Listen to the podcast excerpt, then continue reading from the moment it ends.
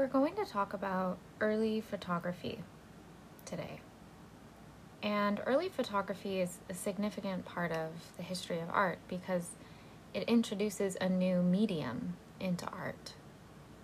As you might already know, a medium is in art a method that the artist uses to practice and implement in their art process, whether that's painting, whether that's film, whether that's sculpture, or in this case, photography. So, this is a new technology that's being introduced into the world.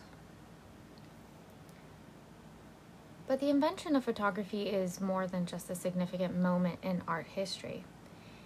It can also be thought of as a story, told by the storyteller Louis Jacques Mandé Daguerre, who was actually a romantic painter and printmaker, and well known for his dioramas, which are popular uh, Parisian spectacles featuring theatrical painting and lighting effects that told a viewer of some kind of three dimensional story.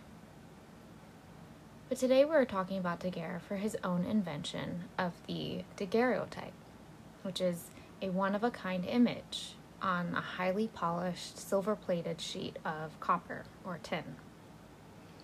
And this story begins with his long search, beginning in the 1820s, for a means to capture fleeting images that he saw in the camera obscura. And his friend and partner on this mission, a man named Joseph Nicephore Niepce, experimented with how to make a permanent image using light and chemistry. Niepce was able to successfully use bitumen with an exposure time of 8 hours on a tin metal sheet. However, the image that appeared on that tin metal sheet faded over time. While Niepce died in 1833, and Daguerre would have to complete their project solo. But in 1838, Daguerre reached a point in his experiments where the image captured through a long exposure would not fade away. And he used he did this by using a sensitized iodine instead of the bitumen that Niepce used and he reduced the exposure time from 8 hours to 10 minutes. Now, the first successful image of this is his photograph, Boulevard du Temple, Paris, from 1838, which was taken from the window of his studio.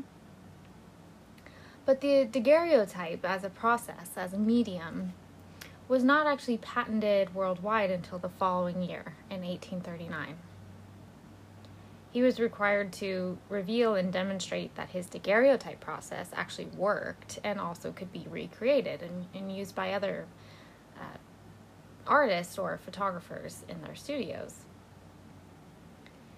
This image, Boulevard du Temple, is the earliest known photo of a person who, if you look closely, so on the image on our website, if you look at your computer screen, iPad, or phone, you'll see that there is a man who has stopped to have his boots polished. He's leaning over on the sidewalk. But the long exposure time of 10 minutes caught him. However, even though Daguerre was able to reduce that from the eight hours, still is not able to capture images of moving people over the course of several minutes. So you can imagine there's many moving bodies at this moment of time this image was captured.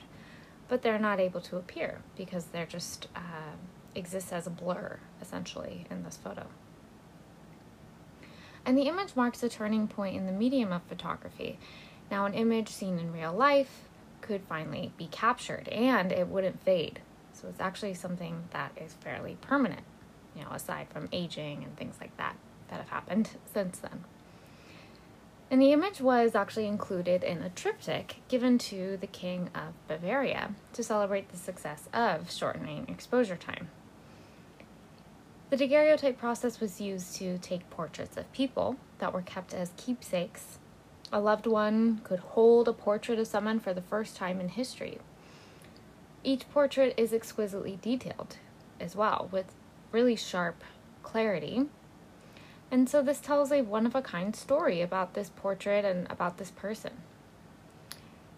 After they were developed with mercury and immersed in this sodium concoction that kept it from fading, the daguerreotype is placed in an airtight frame.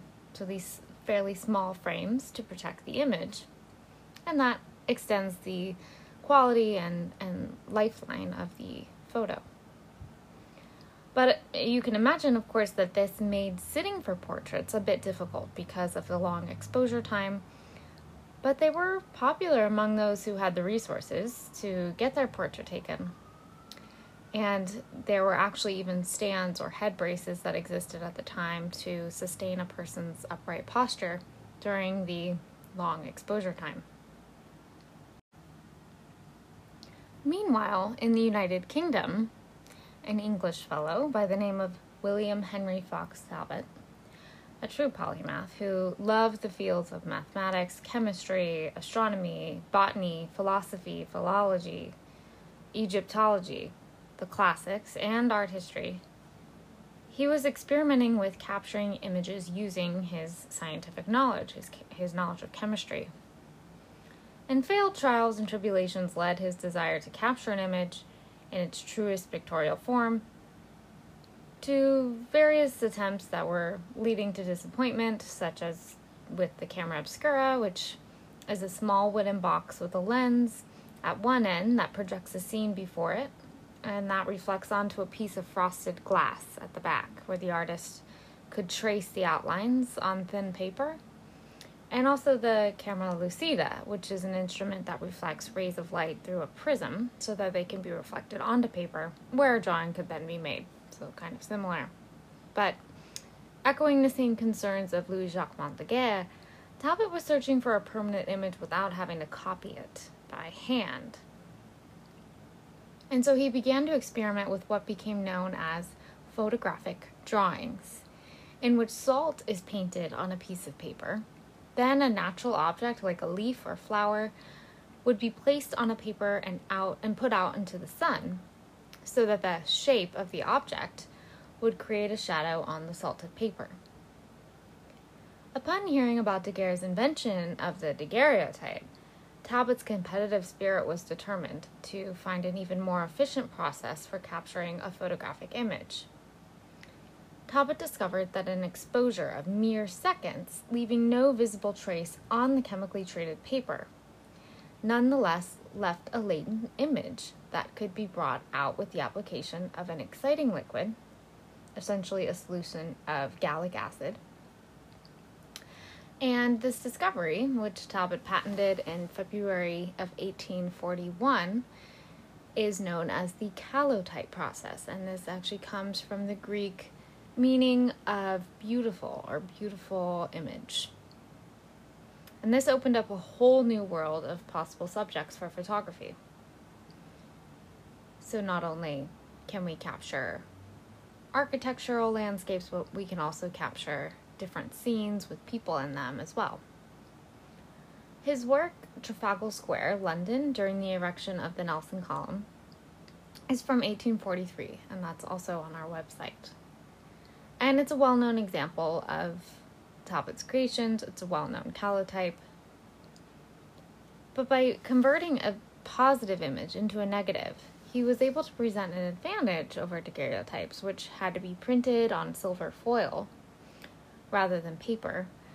Thus, the latter, the paper, allows for multiple copies to be made. And although the images were less sharp, as you can see, and not as clear as the images from daguerreotypes. There was, or there is, an aesthetic quality to the tonal beauty of calotype images.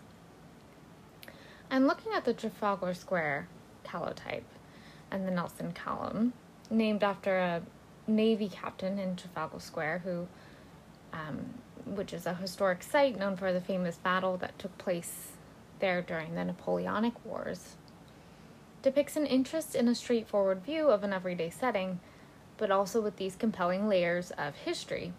So we have the church in the background and this historical architectural structure in the foreground. His process, though lacking the clarity, as I mentioned, of the daguerreotypes, had one distinct advantage. From a single negative, scores, even hundreds of them, of virtually identical photographic prints could be produced. And their paper support made them more easily integrated into the realm of graphic arts. So they could be pasted in albums, they could be matted and framed like engravings, or into printed books. then we have Charles Negre, who is a French photography, excuse me, a photographer who also used the calotype process, depicts an architectural scene in his calotype from 1853, The Vampire. And he's another example of someone who works in this process, but he was famous for capturing visual juxtapositions and architectural views while using Talbot's um, calotype negative process, allowing multiple copies. And he is picturing here a man named um, Henri Le Secq, who is known for his photographic surveys of architecture.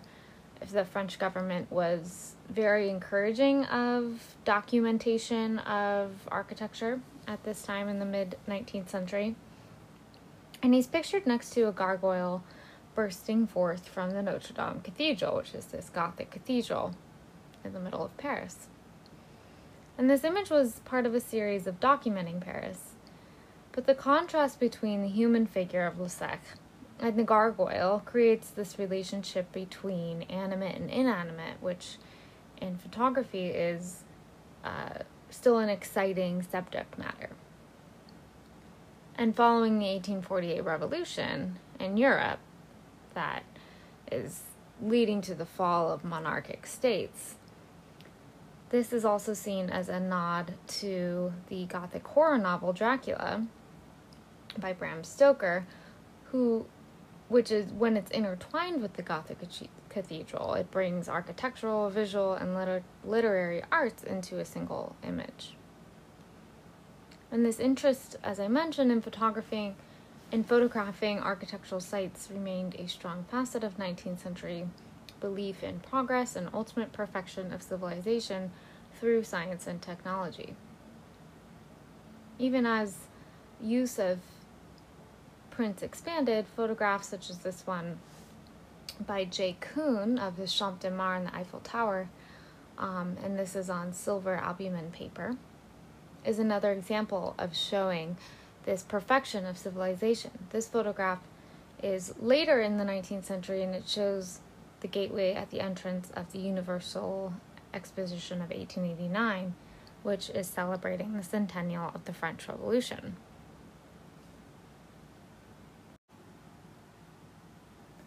A few years later, Englishman Frederick Scott Archer exhibited photographs produced from a new type of negative, replacing Talbot's paper negatives with sheets of glass co- coated with an element called collodion. And exposure times were greatly shortened with Archer's technique, and the resulting prints were far sharper than the calotypes because they had this shortened exposure. For many Archer's, glass negative process seemed to combine the best of the daguerreotype, its clarity, with the best of the calotype, which is its reproducibility. A man known by his legendary pseudonym, Nadar, used this collodion plate process, and he was notorious for his photographic portraits, but he was also this bohemian, left wing playwright and journalist, among other roles. And one of those roles was pushing his brother, who was a lackluster portrait painter at best, into photography. But as he was doing this, he, he piqued his own interest in the camera.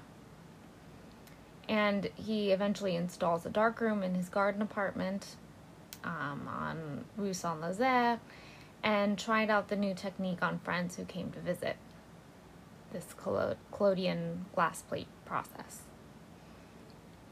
And eventually, him and his brother have this quarrel about business and money and, uh, you know, wanting to be the Nadar Jeune, which is the young Nadar in French. Um, so ultimately, they separate. Nadar does his own thing, he has his own studio, It's very successful. Um, there's a photo of it on our website here. You can see the big uh, sign, Nadar, sprawled across the building. And it this photograph that we're looking up here of Sarah Bernhardt, she later became a very famous actress, but he was interested in subjects who were not necessarily famous or well known yet so that he could capture their psychological states. Um, but it was always very staged. As you can see here, she's clearly adorned in these draped, um, this draped fabric, and she's leaning on what is maybe like a pedestal that is in his studio. Um, she looks beautiful. She looks very done up and ready to have her portrait taken. So, um, th- but this again, it would have been in her early days. As soon as people came became too famous, he actually just would have his studio assistants kind of deal with them, and he wasn't as interested in it from a personal artistic standpoint. But another significant photographer who worked in this medium is Julia Margaret Cameron, and in 1863, she receives a camera as a gift. But this was a time when cameras did not just fall into the lap of any person or amateur. That didn't really become possible until the Kodak was invented in 1888. But Cameron was a well to do woman. She came from a wealthy family. And in 1863, she was 48. She was a mother of six. Uh, she was very religious, well read, and somewhat eccentric. And she also had a very elite circle of friends, some of Victorian England's greatest minds, including scientists like Charles Darwin and also Sir John F.W. Herschel, who we have his portrait on the website. And she may have taken up photography as an amateur and sought to apply it to the noble non commercial aims of art but she immediately viewed her activity as a professional one. And she was vigorously exhibiting, publishing, and marketing her photographs, especially as she took the more well known portraits, um, for example, this one here of Sir John F.W. Herschel. And this helped her gain more of a reputation because he was a well represented subject uh, he was very well known at this time. And she used the wet collodion process to create an image with dramatic chiaroscuro effects. So we'll talk about what that means. It's uh, different differentiation of light and shadow, this contrast.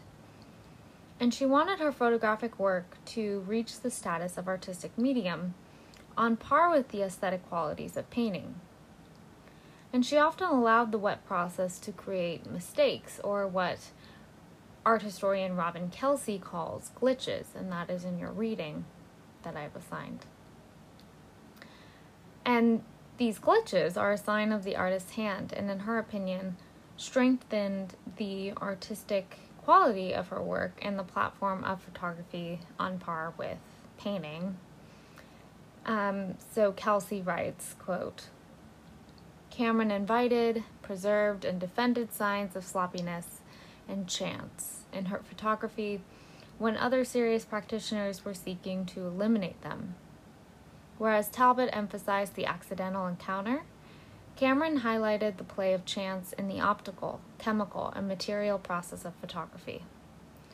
In doing so, she brilliantly negotiated a host of contradictory Victorian commitments. And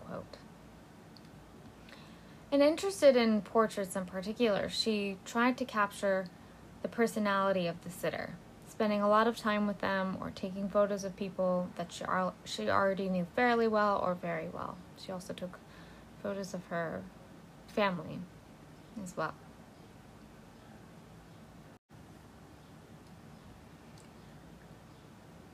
Smaller albumen prints, known as carte de visite, became popular at this time of the 1860s, and people started to collect carte de visites, which became objects of famous people, so photographs of famous people, or images of friends and family.